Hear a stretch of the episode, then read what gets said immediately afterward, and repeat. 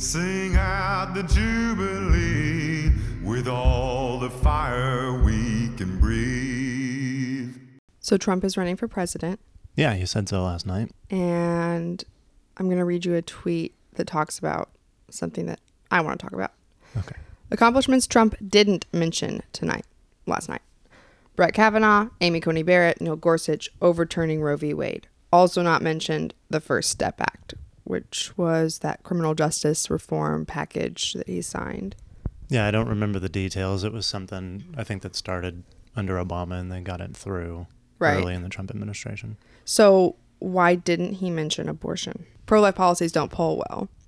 And he's like acknowledging that. And I don't think he was ever the pro-life president. I mean, like He ran on it. he was he has flipped right several times in his life political parties and he's never he wasn't pro-life until like what a year before the 2016 election That sounds right. But what makes you think he flipped again? The oh no i'm not he saying he flipped again i'm just saying this isn't his shtick I mean, it was for the last time he was in office. He supported consistently pro-life positions. yeah okay but you and i have talked about this before was that actually him or was that just the people around him Regardless, he didn't get in the way. yeah i mean that's fair i just when you make the obvious comparison that everybody else is making a trump versus desantis run which one do you think is going to be personally more dedicated to pro-life policies I mean, DeSantis signed in a pretty moderate state level abortion restriction. So if you're talking about who's going to be more crusading on it, it seems like Trump. yeah but maybe Was that was the bold. prudential choice in florida Yep. It probably was. I'm just saying, given the data we have, I don't have any reason to think DeSantis would be bolder on that issue than Trump was. Okay, that's fair enough. I'm going to ask you the same question that we've talked about also before about Trump versus DeSantis. So, one of the main reasons that you and I, well, I'll speak for myself, one of the main reasons that I voted for Trump in 2020 and I didn't vote for him in 2016, just for everyone listening. I did. Our household vote was split in 20. Well, we weren't together in 2016, so I didn't know you. you hadn't influenced me yet. I hadn't uh, been oppressed by your patriarchal influences at the time. Okay, so in 2020, one of the main reasons that we supported him was his administrative state picks, the way that he was going to staff his administration, the fourth branch of government that basically runs all of our lives because Congress is doesn't have a backbone to do it themselves. Yeah. And he did a pretty good job at staffing the agencies. I mean, If you were to give him like a grade, what would you grade his agency staffing picks? A, I mean, I don't know how he could have done better. Okay. So the question you asked me before was whether I would trust DeSantis to make Yeah. even better staffing decisions than Trump did. The only reason I would think that DeSantis might be a little better at it is he would consciously know the kinds of policies and things in the administrative state that he opposed, whereas I think Trump approached it more from a gut level, I want to fight for the people kind of thing. DeSantis might have more of the technical, discrete policy goals in mind that he wants to accomplish with the staffing decisions. I think Trump was able to find people that he trusted who had good instincts on those questions, and I don't know how much overlap there is, but I think DeSantis is marginally better on that question. I think though that gut instinct is a good quality to have as a leader. Definitely. And I agree. I think you're onto something. Trump, I don't see that DeSantis has that at, nearly at all. Like if they were to take the Myers Briggs tests, I think Trump would be a feeler, and then obviously he is without even asking, and then DeSantis would be a thinker. Yeah. Like I think That that's a clear. marked difference between the two. And I think the feeling part has an emotional appeal, which is probably why he's a successful populist. Yeah, and to go back to the tweet you mentioned, besides saying that those three justices that he appointed to the Supreme Court got on his nerves and didn't do everything he wanted, I don't think that's what his base cares about right now. And so he's sensitive, he's feeling out what would make him successful. Because I didn't watch his announcement either, but I don't know how much of it dwelled on the 2020 election either, and voter fraud, for instance. I think a large part of it did. I saw some of that Twitter chatter, Okay. unfortunately. It is unfortunate because I don't think he can win running on saying, "Oh, I was robbed last time." Is that the biggest issue facing our country, though? Either I'm sorry to be like No, it's it's not. And so if he's feeling out where the electorate is, surely he would be able to tell that. And he hasn't been able to manufacture that being the number one issue in the past few years. So I don't know why he would think he could do Mike that. Mike Lindell is VP. I guess so, because it seems like Mike Pence is going to run against Trump. Oh, is that true? What? Yeah. What did he say the other day? Someone asked him about Trump running for president, and he said, I think we'll have better choices, Yeah. Right. probably himself included. And then Mike Pompeo came out and said that Trump's decision wouldn't affect his own decision. So I don't mean to, run. I don't mean to put you under the gun, but I'm going to. If you had to pick right now between Trump and DeSantis for the nominee, who would you pick? I would pick DeSantis with the big caveat that I have no idea what his foreign policy is, and that is if the administrative state and how, We took that same bet with Trump, though, right? And not just on foreign policy. No, he ran against foreign wars, and we knew at least rhetorically where he stood. I don't know what DeSantis thinks. I mean, he has aligned himself with Trump and has generally said um, he's for America first, whatever that means. But I would want to hear some specifics, especially given DeSantis's military background. There's been some history. Do you know what his Um, military background is? I don't remember what branch. I'm going to look this up right Okay. now because it's relevant. Okay, Ron DeSantis' military career includes both active duty and reserve service in the U.S. Navy. He was commissioned as a reserve naval officer in Dallas, Texas, and then he was assigned to the Navy Judge Advocate General Court, JAG. While a student at Harvard Law School. So like, That's like David French. that was like not my impression of him that he was an Ivy League kid. Yeah. So he It's has kind of that like- populist cred too, right? Mm, no. Oh, what was your impression of him? Um, that makes me not like him Right.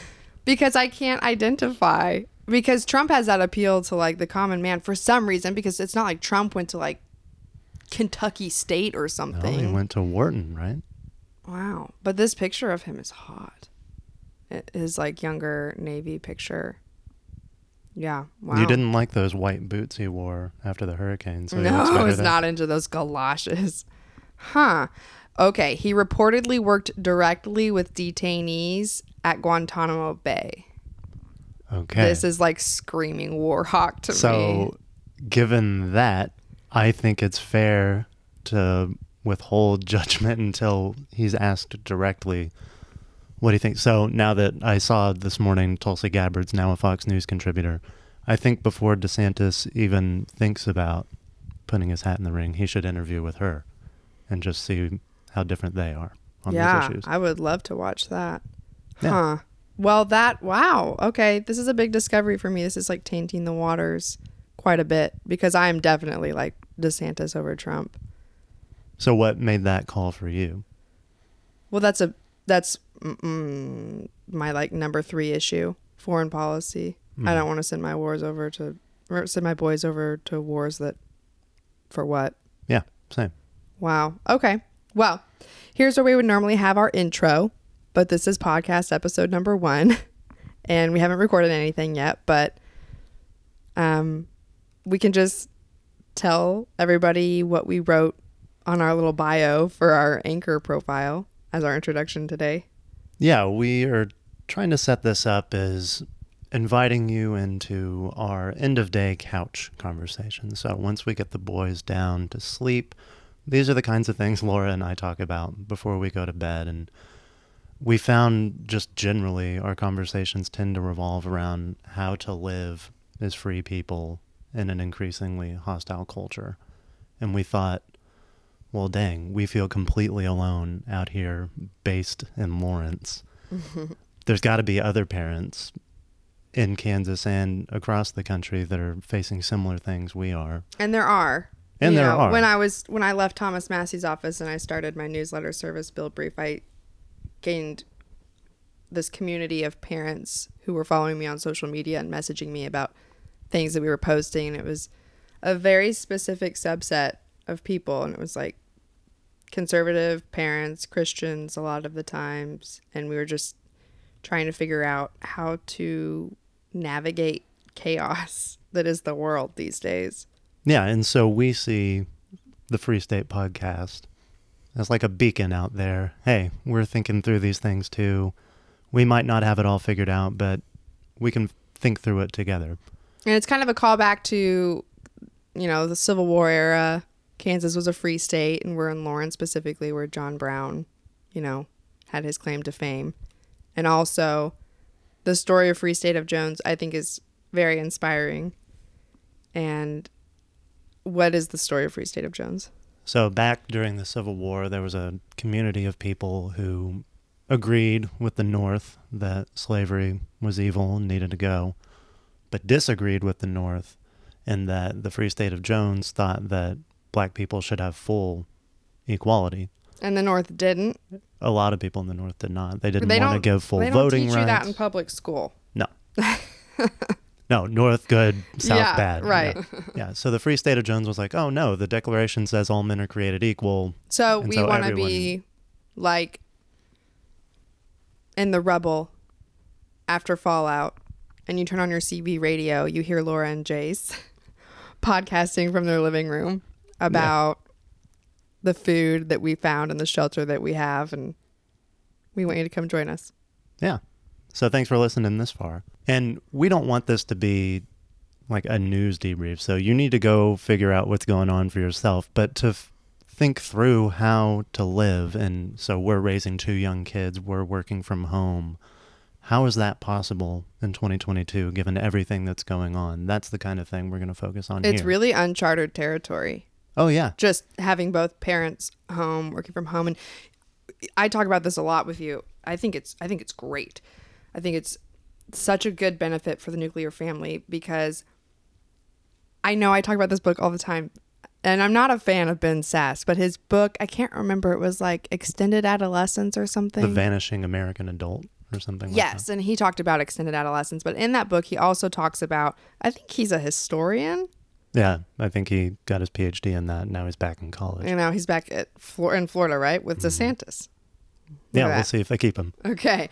So, but he talks about just the cycle of mm, vocation and where it takes place. So, we were hunter gatherers, people were home together more, and then the Industrial Revolution happened. And so, people started to go to work and commute to work, and it just completely changes your lifestyle. But now I think we're kind of seeing a return to that.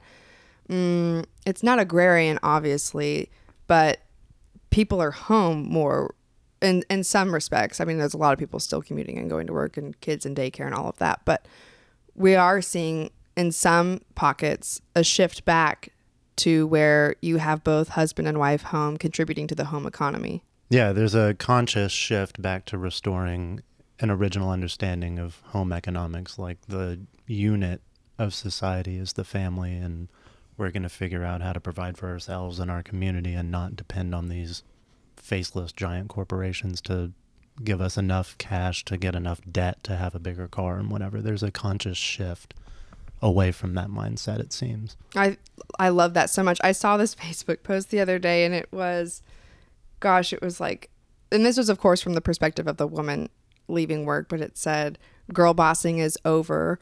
We're coming back home to relax our nervous systems, bake cinnamon rolls and have husbands who give us forehead kisses or something. Obviously it's like cliche, but I liked like the general attitude of that post. Yeah, that seems a lot more wholesome and a good sign. Compared. And it's not that easy, but No, of course not. I mean, we've had lots of fights and tears trying Yeah. to figure out how to balance being here with the boys full time. But overall, I think that transition is good for everyone. yeah, and we can see the effects that some of that's having in the news. Even just this morning, Axios was piggybacking on a Washington Post story talking about how the number of adult Americans calling out of work because they have to take care of sick kids is higher now even than it was at the height of COVID. Yeah, I'm going to read just a little bit to you. So these this report is based on numbers from the Bureau of Labor Statistics. The number of people who couldn't get to work last month, so October, because of childcare issues, shot up to the highest since the government has tracked the data. The data underscores how important childcare is to a functioning economy, especially at a time like this quote triple demic fall when more people are getting sick. October saw surging levels of respiratory illnesses in kids, plus COVID, plus the flu. So parents took time off to care for sick children from workplaces that are still short staffed in many cases. You know, this makes me think of I'm sorry to bring it back to like the abortion issue, but it really has like Stacey Abrams vibes of like we need abortion because women have to get back to work. Uh, the Washington Post piece was a little longer than Axios's take, and they interviewed several parents that are like, "Oh, I'm on the margin. I'm making thirty thousand dollars. I don't have time to take off to take care of my kids, but now they have flu, RSV, and COVID, and even if I did have childcare, those jobs have all vanished after COVID. So many people uh, went into different fields, and it there was a chart in the Washington Post that said all of the other major industries around the country have basically recovered the number of employees they had pre-pandemic. Mhm. Childcare is way down, still like over three hundred. Like there's not daycare centers available, Well, even if the centers are available, they don't have enough teachers and workers, and, that that's was because literally every kid is in daycare, right? yes, Yeah, so every and I'm just going to be really gender stereotypical just for the sake of argument here. So every mom is working. Yeah. So every child is in care. So the demand for care is through the roof. Yeah. Which means the prices are also going to be through the roof. Americans have more debt than at any time ever. They can't afford a $400 emergency. And so we're paying for childcare, we're going to work, we're stressed out, we're sick. What gives? yeah, we're trying to make something work that clearly doesn't work. And we did, you and I did this for a while. I went back to work after the toddler was born, and it was horrible. You can't make it all work. And I remember reading uh, Baby Wise. Well, you can make it all work, but something gives. And that was, I remember reading that book, Baby Wise, before I gave birth. And it says that in the book. And it says at some point, even if you're not working, it says something's going to have to give. You're going to have to be comfortable with the dirty house. You're going to have to order takeout. You're going to, something is going to have to give. You, and the two income thing is so hard because it's like we do, I think we really do live in a world that structures a two income trap. Like the government takes half of what we earn, right? For example. Yeah. But I also think that Americans are just so consumed with debt. Yeah, and that leads to a whole bunch of carry-on effects and spillover effects. When we look at the last election, for instance, you can see why single households would work vote for the Democrats more often. Because what if, was it? It's like 70% of single women yeah voted, for Democrats something like that. Yeah, it was like a seventy-point margin or something like that. because they need zaddy. Well, that, but they, we're telling everyone, or not we, but advertising tells everyone, in order to be happy, you need a fancy car, you need an Apple Watch, you need the latest phone, you need the best. Not just clothes. one fancy car. You need like two or three fancy cars. Yeah, you I need look your at the driveways when we drive by some of these neighborhoods, and it's insane. I mean, there's like a hundred thousand dollars worth of vehicles in their driveway. yeah, and that's not even counting the house they can't afford. Yeah, I'm we're just haters. I'm talking about single people though, okay. and so it's hard enough for us with two incomes to even think about living that level of lifestyle. What is a single person going to do? Yeah. And so if they see a way for the state to come in and mitigate some of that, why wouldn't they be for it? Because there's no hope coming from anywhere else. I want to go back to the sick kids. So you and I have seen kids with RSV. I think it came through our house at one point a couple of weeks ago. Mhm. And I have my tinfoil hat on about the RSV fear mongering because guess who just announced that they have an RSV vaccine for kids on the way? Pfizer. Isn't that in response to demand, though? Mm, can I tell you a little bit about it? So, Pfizer announces an RSV vaccine for pregnant women and seeks FDA approval. According to the CDC, virtually all children get an RSV infection by the time they are two years old. It's a common virus that produces cold like symptoms. About 0.5 to 2% of children and infants who develop RSV may require hospitalization, and that rate is higher among children younger than six months, which is common for these virus viral infections. This year, however, the number of children falling seriously ill is significantly greater than usual. And we're not sure if that's just because people are terrified after COVID and they're going to the hospital and reporting illnesses, or if that's an actual true reflection of severe cases. Doctors suspect that those who would ordinarily have been exposed to RSV have been insulated from it for the last couple of years by social distancing measures and are now driving up the numbers. Um, so earlier this, or I think it was in October, Pfizer announced an experimental RSV vaccine for pregnant women that is designed to protect infants against severe illness. In a phase three study, which I didn't know this until I wrote this, phase three means that um, it has not yet been tested for long term effects. So, in a phase three study, the Pfizer vaccine was about 82% effective at protecting against severe illness in the first 90 days and 57% effective against any illness in that time. And then, of course, it wanes as time goes on. And Pfizer says it plans to submit the data to the FDA for approval by the end of the year. So, listening to all of that, what's the point? If so few children are at serious risk and the vaccine isn't a vaccine, given how quickly it wanes, what's the point? Well, okay. So the baby had some respiratory thing a few weeks ago. Mm-hmm. And there was one day where he was having trouble breathing. I think it's fair to s- describe it like that. Yeah, very and scary. it was scary. Oh, yeah. I mean, and and I said to myself, like, if this gets like in the middle of the night, I'm like, should I? Do I need to go check him? yeah. So I get it, but I want to read you one other bit about the RSV vaccine. Um, this vaccine from Pfizer was designated as a breakthrough therapy by the FDA in March. Okay, so that grants Pfizer an expedited development and review process, so they don't have to follow like regular protocols.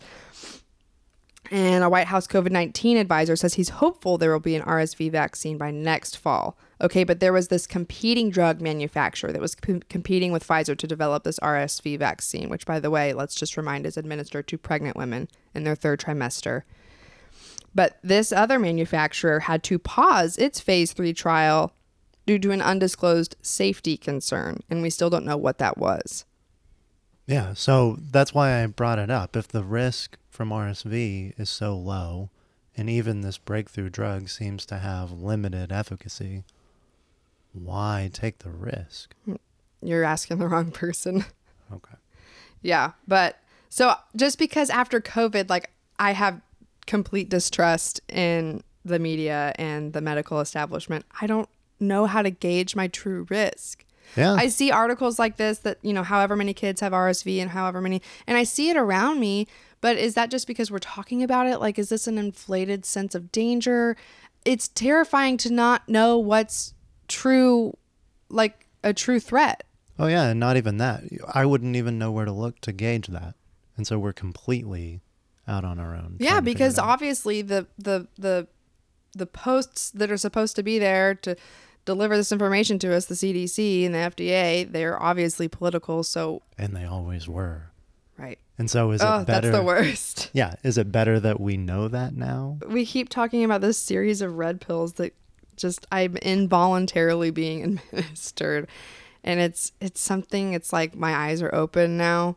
And I remember when you and I were dating, I was like, because you kept you kept like red pilling me on a series of things, and I was like, it would just be better. Like I truly understood the phrase "ignorance is bliss" at one point, and I was like, it would just be better if I didn't know any of this. And now I'm the one coming home and being like, did you know?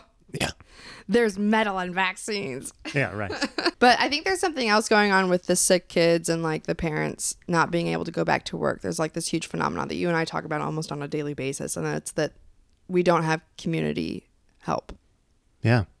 And I read this article in Wall Street Journal, and I'll just I'll just give you some highlights from it real quick. Okay, so there was a study done by Northwestern Mutual Insurance, right?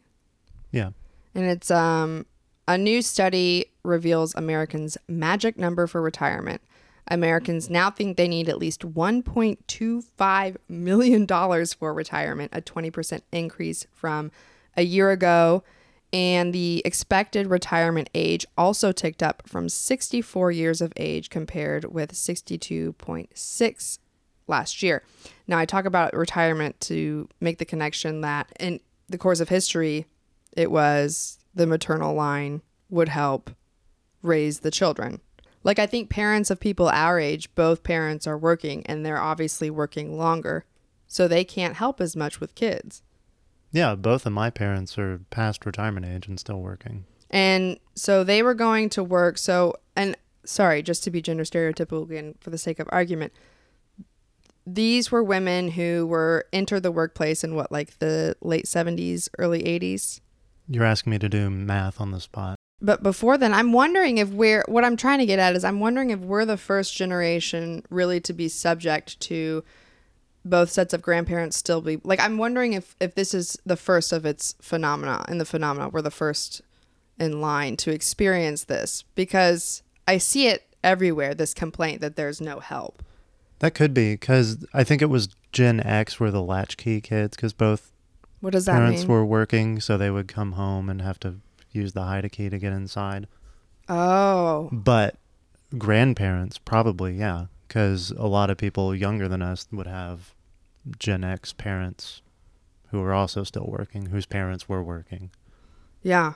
And I think there's also this attitude that like that kind of came out of that era of both parents working that like kids are kind of just I don't know, an accessory and we just need to like offload them to wherever they can go so that we can do our thing. So by the time that they're 18, we're done being parents.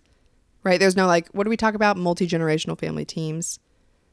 Yeah, right. And well, even like Ben Shapiro was talking about how in the Jewish community, whenever there's a baby, you have at least two full weeks or maybe even two full months of meal trains going on, and the whole community comes together to support you. So it's not even just your family. And so, with the decline of the church in America, too, you lost even that non familial support in the community. Yeah. And so people are alone.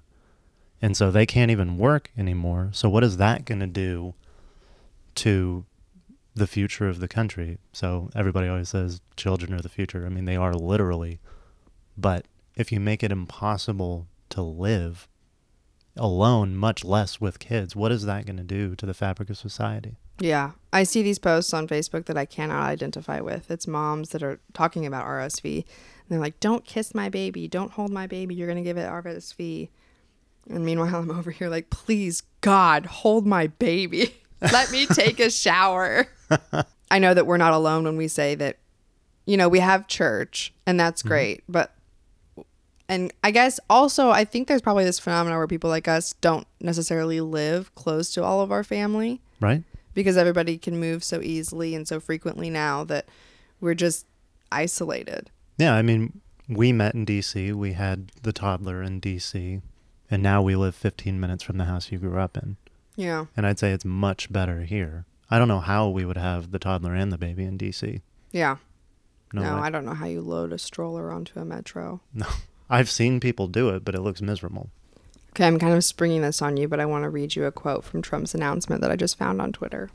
I can't do his voice. Every drug dealer during his or her life, on average, will kill 500 people with the drugs they sell. We're going to be asking everyone who sells drugs, gets caught selling drugs, to receive the death penalty for their heinous acts.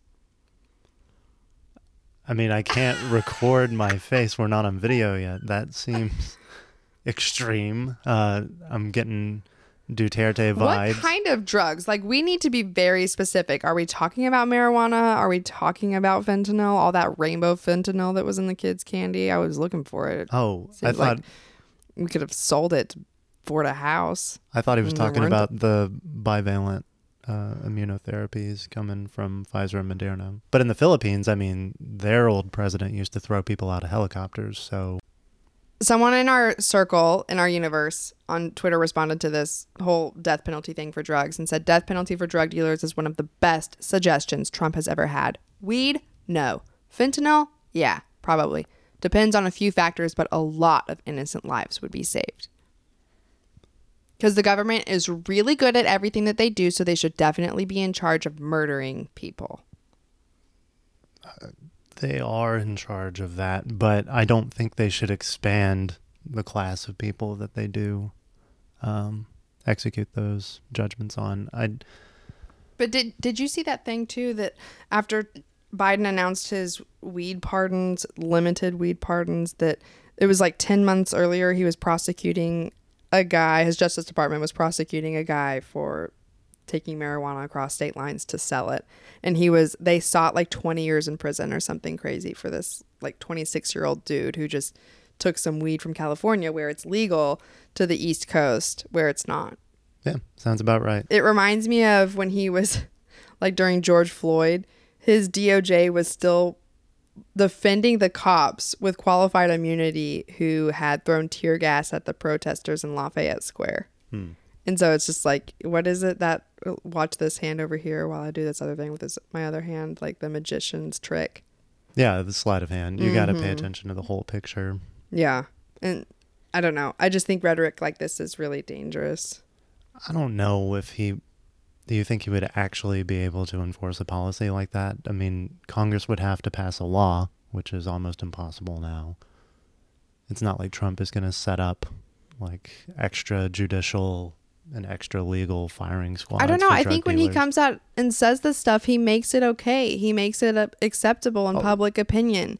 And what are we going to go back to like the dare just say no policy? I mean, how did that work out for us? We were, you know, mandatory minimums for people who did cocaine in the US, but we were like facilitating shipments elsewhere, right? Yeah, that didn't work out. So I don't know why we would go back to policies that didn't work, except that that's all the government seems to try. It's just it seems like this appeal to an older generation that Oh yeah, we were talking about him trying to feel out where the electorate is, and I mean, if you turn on Tucker, he's talking about how bad marijuana is all the time. So he's meeting the people where they are. I feel like everybody smokes weed now. Everybody's taking Everybody CBD oil. No, no, no. Like people are giving CBD to their dogs. Are you kidding me? I think everybody is just like it's just an aesthetic to just like the, the whole anti-drug thing or like the pro-war thing. I think it's just an aesthetic because it's like we want to come off as a certain way. We want to have a certain vibe, but that's not actually how you really think. Like you don't really want your kids to go to Ukraine and die for what? You don't really want people to be murdered because they were selling marijuana, right? Like you're No. taking CBD to go to sleep at night because you have such anxiety after watching Fox News all day and going to work and you know not being able to afford groceries at Costco. Right. So, So- it's all a lie. Yeah. But it, as we said, he's trying to feel out where the electorate is and what kinds of issues will motivate them to vote. The thing that I don't like about this sort of like Trump style politics, and it's not his signature thing. It's it's you know persisted long before him, and I don't I don't know what to call it quite yet, but it's like this appeal to like I don't know strength or like coming off as being like stronger, tougher. To appeal to manliness, Yeah, we don't need a leader. no, we do need a leader, but it's like I'm gonna bring it back to an issue that we know something about. Okay, it's like spanking. Okay, you so want Trump to spank you. no. Generations before us and some people our age too they're like you need to spank your kids or else you're not really disciplining your kids. Like Yeah, right? spare Those the gentle rod. parenting freaks. Right yeah mm-hmm. okay let's talk about that. Yeah. spare the rod. Spoil the child. spoil the child. You know what rods were used for in biblical times? To protect the sheep. they were not used to beat the sheep. They were used to ward off predators that were coming after the sheep and sometimes maybe they were used to boot a sheep a little bit get back in line but we weren't putting a sheep over our knee because they were crying because they didn't want to put on their shoes to go to the doctor's office it's it's not creative it's it's it's it's short-sighted and it's not even effective if you look at the numbers and you look at the studies Just inviting people onto our couch, we have chosen not to spank. for me, I remember having this conversation with you because we were just making it up as we go. We don't. Yeah. We're not like reading from some instruction manual, Who and is? it's and it's like sometimes I want to, which scares me. Oh yeah. Want to spank. which scares me. And a lot of our family, even extended family, are like, just hit him. Oh yeah, they I would hit him. Why aren't you hitting him? Why is he doing that? Right, they think that we're we're crazy pushovers. Liberals. Right, yeah. and you'll actually see if you look at the studies it says that especially with boys, spanking actually in the long term makes them more aggressive. You're not training emotional intelligence. You're not providing any examples for how to regulate your emotion or how to lean on reason in times of conflict. And you and I don't necessarily follow gentle parenting to a T. I don't even know if there's I- know oh, in a lot of Christian circles that there's like this anti gentle parenting thing. There might be some gentle parenting like manifesto that I know nothing about. I use it as kind of just like this easy colloquial thing to mean I don't spank, but Yeah. I don't know what we do. We don't follow some phil- philosophy, but I'm like, I mean, I will tell Dawson, hey, don't be a bully. Bullies do not have friends. Bullies don't have a good time in life. Or when we also say, like, hey, you need to participate in the household. You just need to contribute to this household. If you're going to live here, you need, you know, to help out, be part of us. You need to pick up your things. That's just how it is.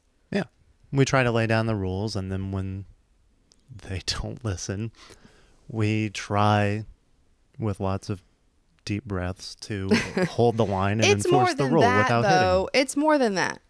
It's we don't lean down like I know you're hitting. No, frustrated right no, now. no, no, no. and we but like i know you're having big feelings uh, he's not at an age where he No, understands he doesn't any care. of that No. But to tie it back to what you were saying about people wanting this strong leader or whatever, are you saying spanking doesn't work? Just to play devil's advocate for a minute, if we're looking at the way, so a lot of people are saying, oh, America's weak because we've transitioned away from creating things and building things in a manufacturing economy into a service economy. And what are the characteristics that help you thrive in a service economy. They're not the masculine, strong, independent virtues that helped people found new companies and build things. They're the submissive and go along, get along vibes. And so, if you want to restore an America where we're leading and taking charge and innovating, we need to beat that into our kids instead of teaching them to feel their way through, which is a service oriented mindset. so but specifically about the drug reform how is killing drug dealers going to stop He wants to communicate that he takes it seriously. He looks around, he sees why can't we just say that because people don't pay attention. And the only reason we're talking about it is because he used that extreme line. And so he'll say, Oh, I'm going to do this instead. And then it seems a lot better than I'm going to line them all up and shoot them. i hate it here clearly I don't know anything about predicting election results because I didn't think this is how the last one would go. So maybe he does have a way better shot at becoming president again than I would think. yeah especially after the midterms i'm not in the predicting game whatsoever i don't think anybody is I mean, I said that after 2016 because no one thought he would get elected the first time. So who knows? But at least we have seen in the past him saying things like that and then backing off and doing something much more sensible. And I don't think it's because some big smart person came to him and said, Oh, no, you know, Trump, we should do this instead. I think this goes back to his art of the deal negotiating thing. Hey, people, I see my voter base really hurting from opioid deaths. So I'm going to show them that I take it as seriously as they do.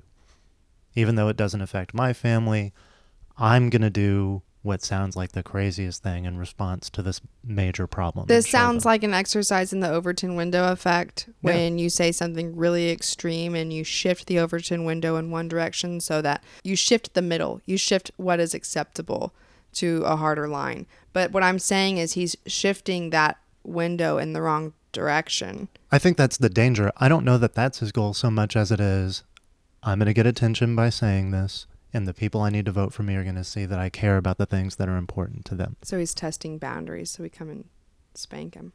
People were saying after the midterms was, oh, look, all half of the candidates or whatever that Trump endorsed lost. So we have to go with DeSantis.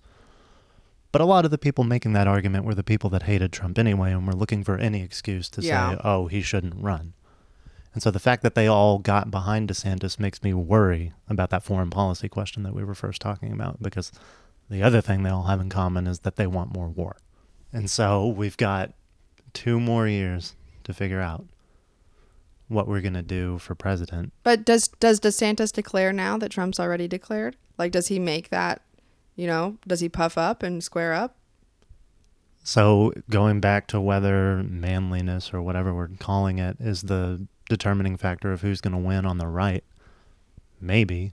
But the biggest pressure I think pushing him to do that would be the example of Chris Christie. Back in the 2012 cycle, everybody who was similarly aligned was saying, "Oh, he's the manly candidate. He needs to go." That Chris Christie was? Yeah, back in the day, he was a superstar because he told it like it was. He was New Jersey. He was crass, and he was in your face telling the truth. Gross. Yeah, I even had professors back then say, "Oh, yeah, he's the guy. He's the one who has the uh, cojones to reform entitlements. He's the one that's going to do it."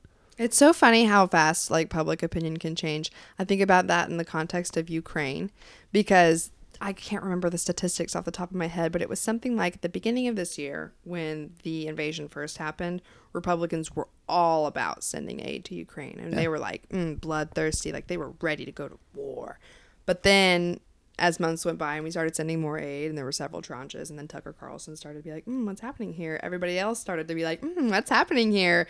And the numbers for support for sending Ukraine aid shifted dramatically. Now we've given them more money than their annual total annual budget, and then we still don't know who or what happened to the Nord Stream pipeline. Mm, we don't. But at the same time, now I'm questioning my tinfoil hat. There was a report last night that two people were killed in Poland by some missiles. But then I saw headlines this morning that say those missiles came from, from Ukraine. Ukraine. All right, so I think we're going to wrap it up. And Jace is going to tell you about how to submit voice messages. Yeah, we want this show to be maybe weekly, maybe bi weekly. We'll see what the kids' nap schedule does and RSV and, and RSV and yeah, the like. and childcare. But we've set it up to where you can send us written questions, comments, topics that you want us to cover um, at freestatepod at gmail.com.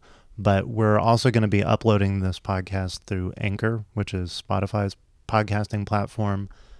And if you go to anchor.fm slash free state, you can actually record voice memos that we can play as part of the show and then respond to. So we want this to be interactive. We're inviting you into these couch conversations so that we can figure out how to live free together. We're singing all day and you can't tame it. High tide, low tide, you know.